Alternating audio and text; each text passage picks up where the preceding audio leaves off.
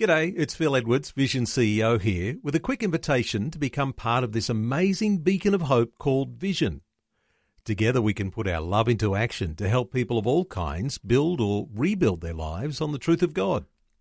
Please consider the part you can play during our upcoming Visionathon appeal, remembering that it's your support that makes Vision possible, including this podcast. Audio on demand from Vision Christian Media. Welcome to On the Rock, God's unchanging word for changing times, with Dr. Kameel Majdali, Director of Teach All Nations, Melbourne, Australia. Dr. Kameel lived and studied in the Middle East, served as a principal of a leading Bible college, and now travels the world teaching God's Word. He has an extraordinary knowledge of the Bible and a dynamic ability to make God's truth come alive in a real, practical way. This episode of On the Rock will give you keys to survive and succeed in the days ahead by hearing and doing the words of Jesus. It is called the most famous sermon in the world, and for good reason. In today's program, we begin to examine the Sermon on the Mount. Our series is entitled The Kingly Messiah Understanding the Gospel of Matthew, Part 1, a verse by verse audio commentary, part of the larger Understanding the Bible series. And here, friends, we begin to explore the Sermon on the Mount, most famous sermon in the world, given by Jesus on a Galilean mountaintop. And even now, this sermon still reverberates 2,000 years later. We're going to be looking at the Beatitudes, which are found in Matthew chapter 5, verses 1 to 12. Now, this is, of course, the beginning of Matthew chapter 5, and chapter 5 is entitled, the entire chapter, Sermon on the Mount, Introduction. And so let's begin with a couple of Beatitudes, verses 3 and 4 of Matthew chapter 5. And Jesus says, Blessed are the poor in spirit, for theirs is the kingdom of heaven. Blessed are they that mourn, for they shall be comforted. First of all, let's remember what where is Jesus? He's not in the narrow passageways of Jerusalem. He is not in the spacious Temple Mount area, which was apparently the largest public space in the ancient world. And there it was in Jerusalem. Now, he wasn't there. He was in the great outdoors in Galilee. Stunning view of the mountains, the plain of Gennesaret, of course, the Sea of Galilee, which is always a picture postcard every single day. And in that setting, he gave this sermon. Beatitudes have to do with blessing. Blessed are people who fulfill this condition or do this action. For your information, did you know that in the book of Revelation, there are seven Beatitudes? And you can easily recognize them because it says, Blessed is he that does this or that or the other. I think the first one is found in Revelation 1 3. Blessed is he who reads and basically heeds the words of this prophecy because the time is at hand. Here in the Gospel of Matthew, we have Beatitudes for the poor in spirit, and we'll learn a little bit more what that is in a moment. A beatitude for people who are in mourning, a beatitude for the meek, a beatitude for people who are hungry and thirsty for righteousness, a beatitude for merciful people. And let me tell you, if you're going to err on any side, err on the side of mercy rather than on the side of being judgmental. Any day, be merciful because the fact is, as I will share later, if you are merciful now to others, then when you need mercy, you are going to have it. There is beatitude for those that are pure in heart, a beatitude for peacemakers, and beatitude for those who are persecuted for righteousness' sake. What we'll see is, first of all, there is a beatitude for the poor in spirit. Who are they? These are people who are acutely aware of their spiritual poverty and wretchedness.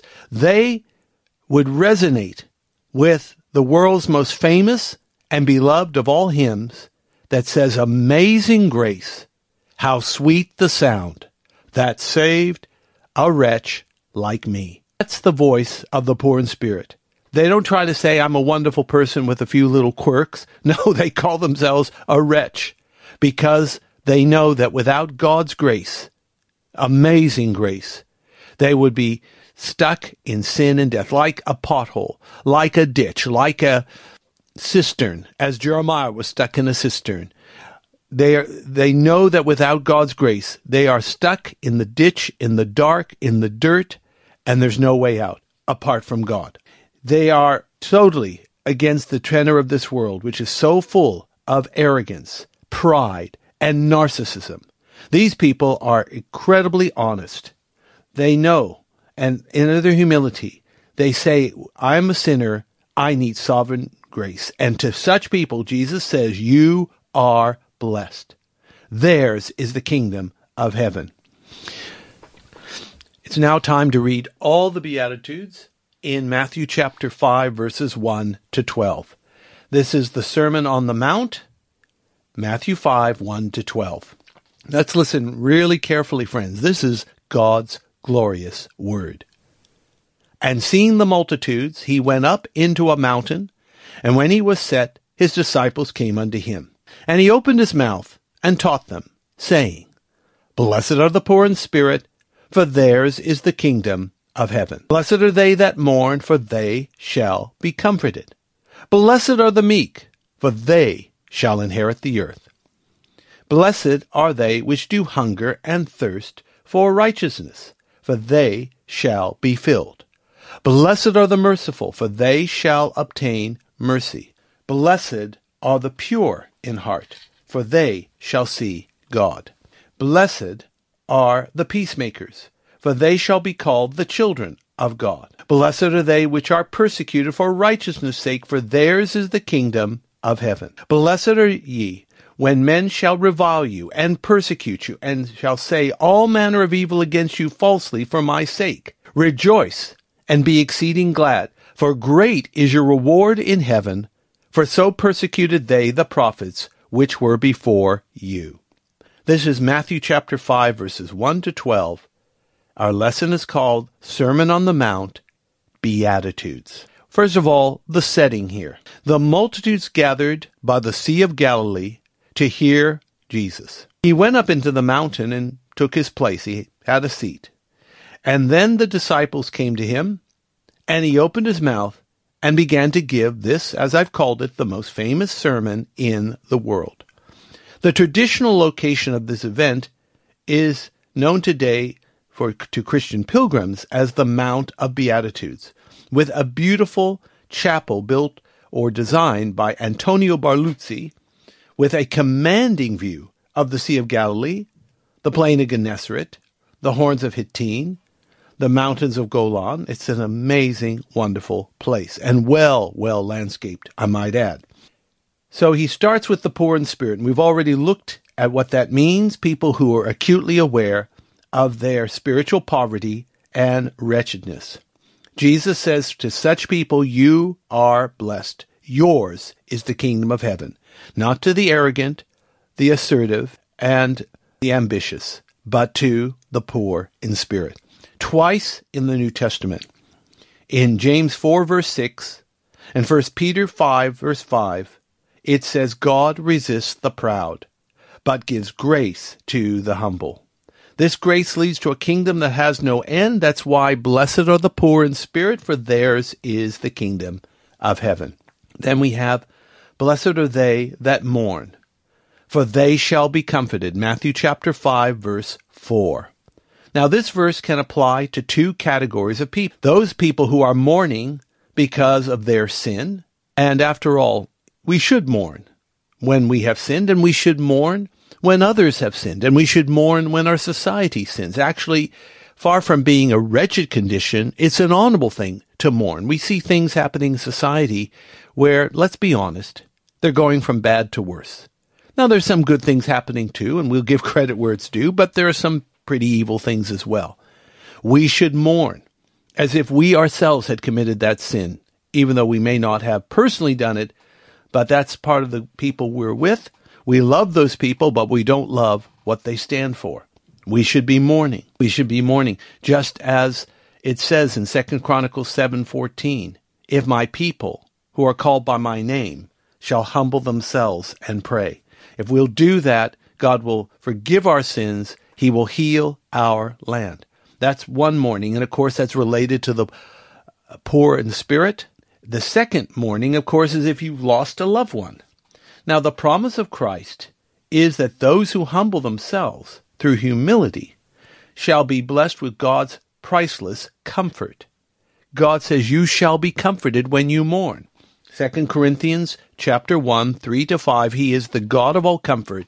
He is especially close to those that are humble, who are mourning due to sin or mourning due to loss. And I want to say personally that I have seen the comfort of God work in my own life when some dear loved ones passed on. You know, they're getting on in age and they finally did. And I want to say when that, when the dreaded day happened, there was so much grace. There was so much peace.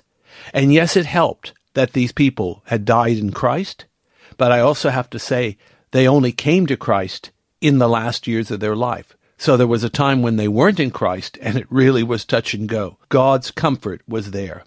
And if you have a loved one that didn't die in Christ or you're not sure, I still believe you will have comfort if you will follow God and mourn the way He wants. He goes on in verse 5 of Matthew 5 Blessed are the meek, for they shall do what? We'll find out in a moment. Now, this word meek can be easily confused for weak, but let me tell you, meekness is not weakness. The meek are people of grace, strength, they are quiet and gentle, they do not contend, they do not fight for their rights or entitlements, and they don't become easily provoked.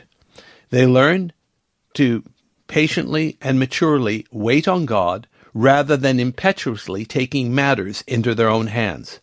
As it says in Psalm 37, verse 9, it talks about the meek. They basically lean on the grace of God and keep doing what God has told them to do rather than get involved and ensnared by the affairs of this world. Instead, they look to God and trust God in everything, including for vindication, including for victory, including for provision whereby his grace helps them to acquire that which eludes the assertive, the ambitious, and the arrogant. The meek, it says, shall inherit the earth. That's Psalm 37, verse 11, and of course, Matthew chapter 5, verse 5. Remember, how does the meek inherit the earth? Because, of course, they are partnering with God, and through God, they get the inheritance that eludes the worldly wise. Matthew chapter 5 verse 6, Blessed are they that hunger and thirst for righteousness. Because in a perverse and ungodly world, those who hunger and thirst for righteousness, they see God's pristine standards manifest on earth, and they will not be disappointed. Indeed, they shall be filled. Now, the great Bible commentator Adam Clarke said in yesteryear, How frequent do we find the insatiable hunger after honor, a thirst for virtue, thirst for fame, and such alike. Righteousness here is taken for all the blessings of the new covenant, all the graces of Messiah's kingdom, a full restoration of the image of God. Sounds like a good deal to me. And then we get to being pure in heart. Matthew chapter 5 verse 8. This quality shall stand in stark contrast to the religious elite both of Jesus' day and ours. Because the religious elite were outwardly clean and did all kinds of ritual washings and purification and religious works. Inwardly, however, the religious elite were full of envy, hatred, greed, and corruption. I mean, these are the people that decided they didn't like Jesus, so let's kill him. Now, God wants purity in heart as well as clean hands. That's what it says in Psalm 24, verse 4. Now, the meeting with the Lord face to face, usually after this natural life, is that we want to enter into his holy place. You see, the pure in heart are going to see God, and we're going to see God in the life to come, for sure. And Job makes amazing observation. This is the suffering man. Job in chapter 19 verse 26. He says, After though my skin worms destroy this body, yet in my flesh I shall see God. Let me repeat that. And though after my skin worms destroy this body, yet in my flesh I shall see God. So he's speaking of a future resurrection, a glorified body, and an audience with the Lord. Blessed are the peacemakers. Matthew 5 verse 9. In a world of conflict, strife, and discord, as well as the breakdown of interpersonal relations, the peacemaker out of their own experience of being reconciled to God, seek to reconcile warring parties with each other. Yes, they can be diplomats representing the nation and bring peace. It also speaks of the spiritually mature that bring peace and reconciliation between estranged parties. God has made us his ambassadors, according to 2 Corinthians 5:20, who possess the ministry of reconciliation. That's verse 18. And what is the blessing to the peacemakers? They shall be called the children of God. Peacemakers are members of God's own household. And then we have the final beatitude about those that are persecuted for righteousness. Now, please make sure if you're being persecuted, and I know this sounds flippant, I don't mean it to be, make sure you are persecuted for righteousness' sake and not for silliness' sake. Some people are persecuted because of their own folly. They bring it on themselves. Well, that's no, you get no credit from anyone, least of all from God. You're basically reaping what you sow. But when you are being righteous and persecuted, far from being tormented, you are actually called blessed by the Lord Himself. Because in an increasingly post-Christian society, which is becoming hostile to biblical Christianity, the chances of persecution of the righteous actually increase. Now, this persecution is seen as such things as being reviled, insulted, spoken evil of, spoken falsely of, and there's plenty of that out there, and persecuted for Jesus' sake. The Lord says this is not a curse that you're experiencing these things. It is a blessing. what is the blessing? Well, first of all, it shows that the persecuted belong to an unshakable, everlasting, ever righteous, eternal kingdom of heaven. The second blessing, when you're persecuted for righteousness, is that you are in good company, because the righteous and the holy prophets experienced exactly the same thing. So, with this in mind, our lesson is called the Sermon on the Mount, the Beatitudes. What is our lesson for life? If everyone could live by the principles of the Beatitudes, it would be like the kingdom of heaven on earth here and now. Remember to visit us at our Facebook page, Teach All Nations Education, or Teach All Nations, Dr. and thank you for liking our page. You can also go to our homepage at tan.org.au and subscribe to the free monthly Issachar Teaching e-letter that aims to give you future ready, value added content with articles from the Bible, victorious Christian living, and current events in the light of God's Word. Let's pray. We thank you, Heavenly Father, for the Beatitudes, beloved even by non Christians. Help us to put these into practice, knowing that it's only by your grace that we can fulfill any and all of this, and it's by your grace that we can live a God pleasing life.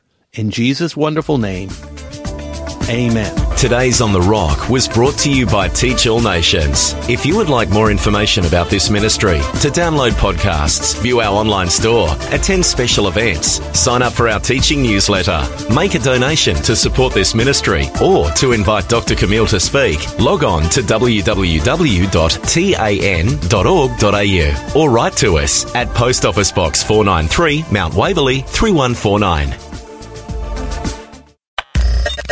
Thanks for taking time to listen to this audio on demand from Vision Christian Media. To find out more about us, go to vision.org.au.